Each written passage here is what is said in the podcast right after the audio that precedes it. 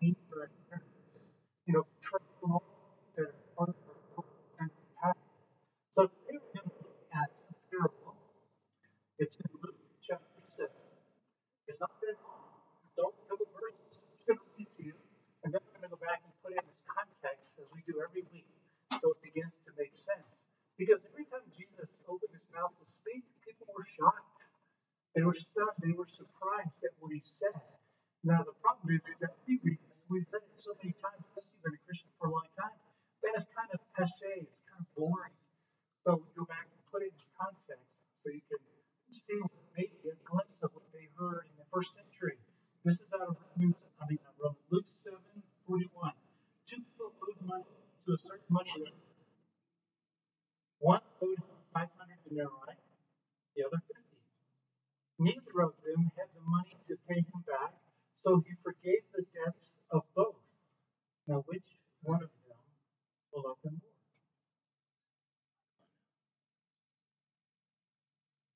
Kind of odd two verses, right? Like, what's he talking about here? Well, I alluded to this in the earlier uh, sermons here at the amphitheater. It's one of my favorite. This is when Jesus is invited to the house of a Pharisee named Simon. So Jesus is invited. By the way, that would kind of, you know, if you're a person of good respect, a good standing of respect, you're expected to invite people of, you know, teachers, noble people, that sort of thing over. You know, when I travel to India or any other country that I go to, um, they often treat me with great respect. I don't know why you guys don't. so there, when I first started doing it, the students would be in one room on break, and I had my room to myself over here to eat lunch. It's like I don't want to be here. I want to be over here. And they were astonished by that. Just astonished by that. One time I was in uh, northern India. Rob was with me. I think that was the trip he was with me. And um, we sat down to eat, and all of the pastors and leaders sat in the dirt. And uh, they had these plates that were made of plants. They had one plate, they attached these plants down or around it dry it, they held together with their food on. That's all they had. So I got, they gave me the metal plate. But then they said, oh, we're so sorry, we forgot to, uh, we forgot to put silverware. And I said, that's okay, that's not a problem. Now remember, I'm sitting at a table and they're all down because I'm up above them. Okay? They like to honor the guests. And so I uh, went to eat and the rice and dal. So I took the plate and I just started scooping up my rice and dal. And I looked up and there were several hundred people who were hanging out. I forgot. I'm not in the United States. So I looked at my translator, my good friend, and he said, Yeah, I'm going to have to explain this because they're not allowed to use their left hand. That's the unclean hand. With my left hand. For those of you that have come overseas, they don't have things like toilet paper and all of that. Okay? So the left hand serves one purpose different than the right hand, and I'm left-handed. So he had to explain it to them that I'm left-handed. If I tried to eat my right hand, it'd probably all down my front. And every meal after that, we'd sit down and I'd raise my left hand because we talked about how we clean our hands and sterilize them. I'd let them see that, and I'd raise my hand and I'd mobilize. They'd see me with my left hand. We just hadn't seen it. But that's what you get when you go to other, other countries. They, they have a certain degree of, depending on who you are, respect for that. And this is what's happening here with Simon. He's inviting Jesus, who by now has established himself as a teacher, over to his house. So here's the story in which this little parable fits. When one of the Pharisees invited Jesus to have dinner with him, he went to the Pharisee's house and reclined at the table. A woman in that town who lived a sinful life learned that Jesus was eating at the Pharisee's house. So she came there with an alabaster jar of perfume. As she stood behind him at his feet, weeping, she began to wet his feet with her tears, and she wiped them with her hair. And Nancy's never done this, by the way. Just thought I'd let you know that. And she kissed them and poured perfume on them. When the Pharisee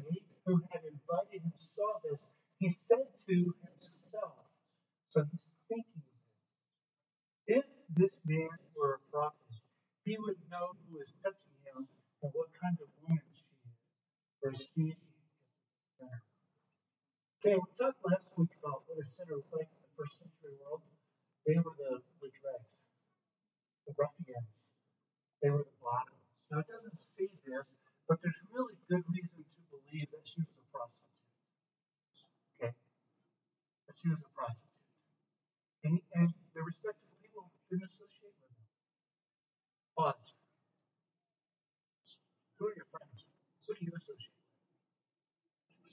Parable, as we have seen in all the parables, each parable strikes home at an individual level, right into the heart.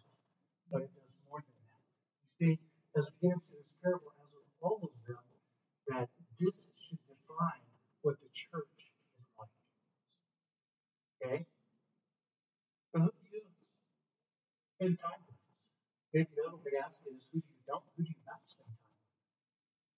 So, Jesus said to him, Simon, I have something to tell you. He says, Tell me, teacher. Two people owed money to a certain money lender. One owed him 500 denarii and the other 50. Neither of them had the money to pay him back, so he forgave the debts of both. Now, which of them will love him more? This is very similar, parallel to the prodigal son, which we looked at recently. Okay, father of both sons, didn't he? But here the father, here the, the uh, one who um, forgive the forgive the debts of both. He forgave the debts of both. So this is a picture right away of God. You can already figure it out. You know the 500 and who the 50 is. The 50 is Simon the Pharisee, and the 500 is the sinner who's washing his feet. So Simon replied, Jesus asked, which one will love him more? And, G- and Simon replied, Well, I suppose the one who had the bigger debt forgiven. You have judged correctly, Jesus said. And then he goes on and does something astonishing. Here he is in somebody's house, and he embarrasses the host. Pretty astonishing. I just saw, maybe some of you saw it yesterday, a video, a recording on social media that went viral of an Uber driver, and a lady gets in the car, and she goes, "Oh, you're white. You speak English. I'm so glad." And he turns around and says, "Please get out of the car. I'm canceling this ride." She goes, "What? Why?" And they have an interchange. Her boyfriend's there. He said, "This is not appropriate. There are things in culture that should and should not be done. Racism is never appropriate, ever. And so Jesus takes on this Pharisee. I'm not trying to connect it to racism. It's something far hideous than that. He is committing a pas within culture deliberately. I think he's attempting to shame Jesus. What does Jesus say? Do You see this woman? I came into your house. You did not give me any water for my feet. Cultural faux pas number one. But she wet my feet with her tears and wiped them with her hair. You did not even give me a kiss. Cultural faux pas number two. But this woman, from the time I entered, has not stopped kissing my feet. You did not put oil on my head. Faux pas number three. But she has poured perfume on my feet. Therefore I tell you, her many sins have been forgiven as her great love has shown. There's the phrase that's going to unlock it all. The stunning phrase. Is a sinner capable of showing great love? Someone at the bottom? Hmm. Whoever has been forgiven little loves little. To her, Your sins are forgiven. The other guests began to say among themselves, Who is this? Who is this who even forgives sins? Jesus said to the woman, Your faith has saved you. Go in peace. I mean, it shows you that even the people sitting there listening, and this is true of all of us, by the way, I'm not picking on them. We don't, do we really know this God that we serve? Some of you have heard my, me tell the story. When my first wife died, I was holding her when her heart stopped. She had a terminal illness. And my first, I mean, obviously I started crying right away. My first thought was, huh, the Lord just took away the most important person to me, and I still love him. My faith is real. You ever been through something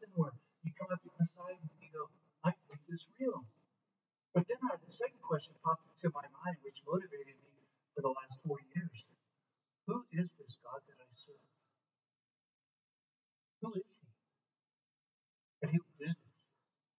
And I spent the last 40 years studying my heart out trying to answer that question. Who is this God? And that's what they're asking. Who is this who even forgives sins? Okay, let's go back and let's talk about some of the details. Okay, in chapter 4 and chapter 6, we have Luke's version of the Beatitudes, blessed are those of you who are poor, etc., etc. But then he says, chapter 6, at the end of verse 21, Blessed are you who weep now, for you will laugh. Then gives a warning down in verse 25. Woe to you who laugh now, because you will weep. Ah, blessed are those who weep now. Who is that? In the Roman Empire, who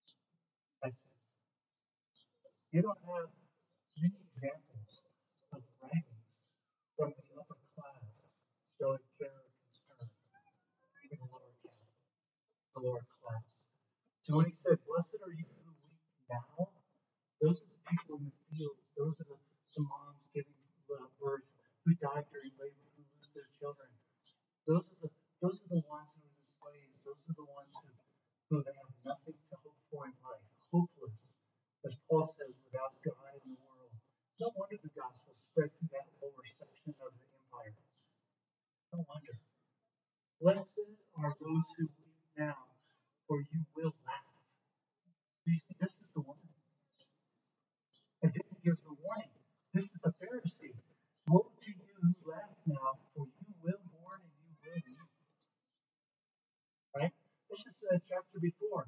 And then we have this woman, she's just weeping as she's washing his feet, kissing them. She's weeping. You see, Luke, when he uses this word, this word for weeping, typically it means it shows repentance. It's sorrow. That's its standard use, this word. So Luke is making a statement here and he's telling of this story, in the Mark version of the story, he doesn't include this little section here. So when he says she's weeping, this is somebody who is aware of the very body. She knows what it's like. She knows what it's like. If she is a prostitute, she knows what destitution looks like. She knows what the alienation and isolation looks like. She knows what abuse looks like. She knows what it is to be used. She knows that. And yet she has somehow, doesn't tell us how, but she has become acutely aware of her own brokenness. How about Simon? You aware of his brokenness? Hmm. No, I didn't say he's laughing, but he's certainly got that smug attitude, right?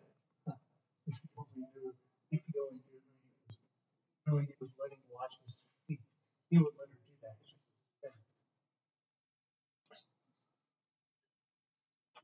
But here we have a man who is very exact in keeping the law. He's a Pharisee, but he missed the very heart of law. Love one another as I loved you. It's a statement about what I see all over this country. We have Christians that know all about the law. We know how to obey it, and yet we miss the very love one another as I have loved you. You see, that's what makes it new. Love one another comes out of Leviticus 19. I'd love you but when Jesus added the phrase, love one another as I have loved you, he went after Peter. He loved Judas. He loves a woman, probably a prostitute, a very broken woman. You see in the other stories, you see it in, um, you know, Zacchaeus despised and hated the chief tax collector, the guy that stole money from everybody. Go down from the tree. Meeting in your house today. The woman caught in adultery. John 8. There's throwing in sand. And one by one, all of her accusers walk away. These are the men, the accusers, who were experts in the law. Now we don't know this for sure, but it's a it's a pretty good not quite a consensus, but there's a lot of scholars that picture them kneeling down and writing of their sins in the sand. They could see it, maybe. All I know is he doesn't he doesn't accuse them. He looks up and says, Where are all your accusers? I know, I just know they in the twinkle in his eye. I met a I met a lady yesterday down marina. It was really funny. We were talking, she said, What do you do? She goes, I said, I'm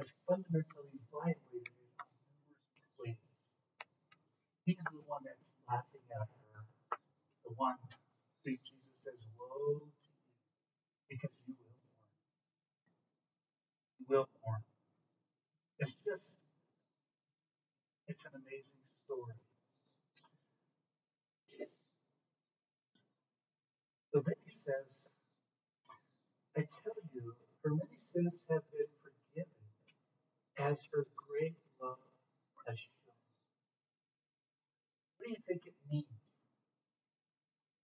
to be aware of your brokenness? Is he more sinful or broken than the Pharisee sitting there?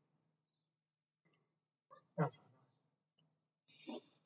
That's the deception that Satan brings into the church. Theologians have a term for it. It's called total depravity. That means there's not one of you any better than anybody else. There's not one of you any worse. Guess what? You are all hopelessly lost. Jesus lust after a woman, you've already committed adultery. Is that a joke? I asked them last week, was, how many of you gotten angry? Almost every hand went up. You just admitted to being a church of murderers. According to Jesus' teachings, is that a joke? No, and I keep trying to drive this home. But you have to realize what Simon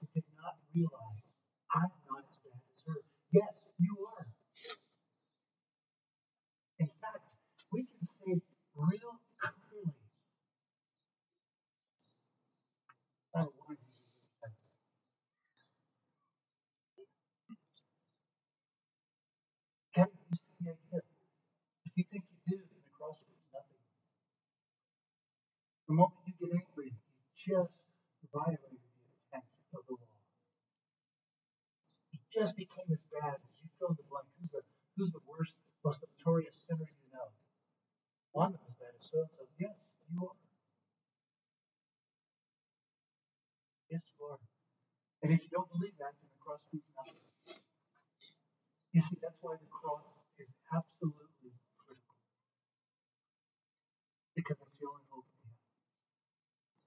And so, who is the one that appreciated the forgiveness more? That's the question he asked in the parable. The one who was forgiven 500 or the one who was forgiven 50? Simon correctly answered the one who was forgiven 500. So, who experiences and enjoys forgiveness more? The one who thinks that they're not quite as bad as this person over here? That's our natural I suffer from it too. Who enjoys the forgiveness more? Or the one who says, I'm sorry, Jesus. Forgive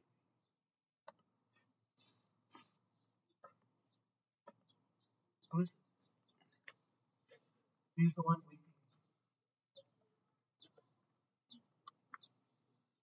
He's the one that's arrogant.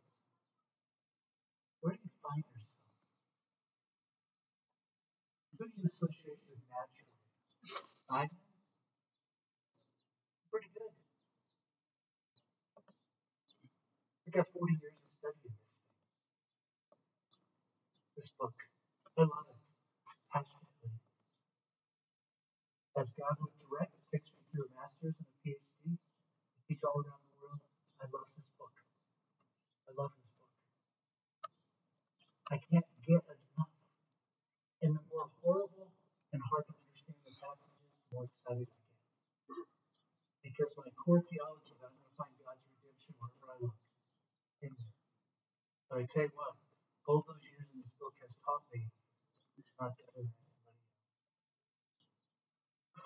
don't want to.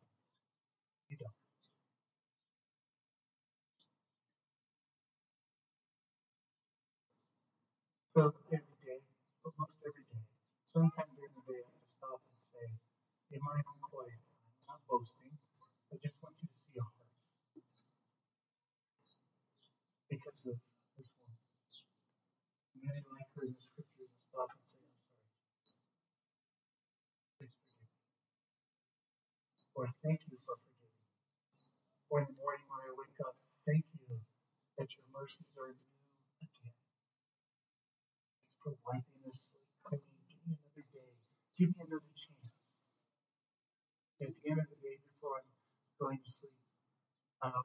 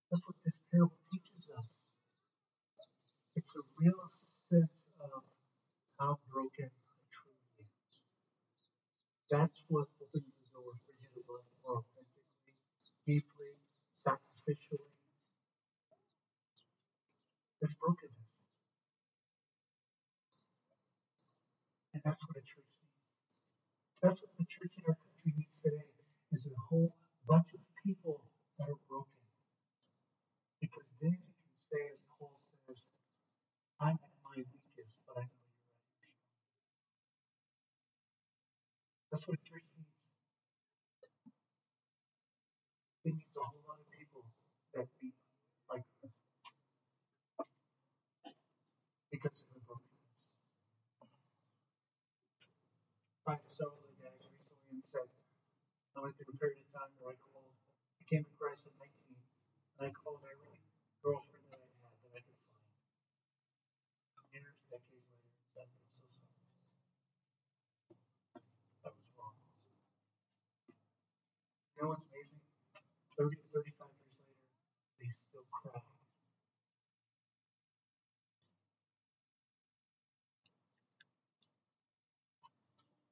also apologize if it hurts me. It's not used appropriately.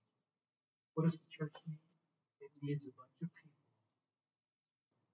that are broken, who are willing to like Jesus' feet through their tears, of sorrow and gratitude because of his saving grace. That's how.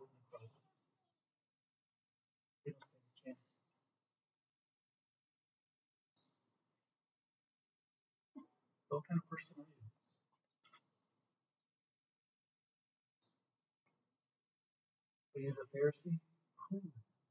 Glad not that person. Are you the sinner? Lord. Father, thank you for your, your goodness. Thank you that in the midst of our deepest sorrow, brokenness, tears, the reality of who we are before you is a perfect God. Thank you that you chose to not only but to sacrifice yourself for us so that we could in turn experience that deep sorrow, the brokenness, turn around in a very real way. I can't wait to get to eternity and talk to this woman because I want to ask her what she felt when you said those words to protect her and defend her. But yeah,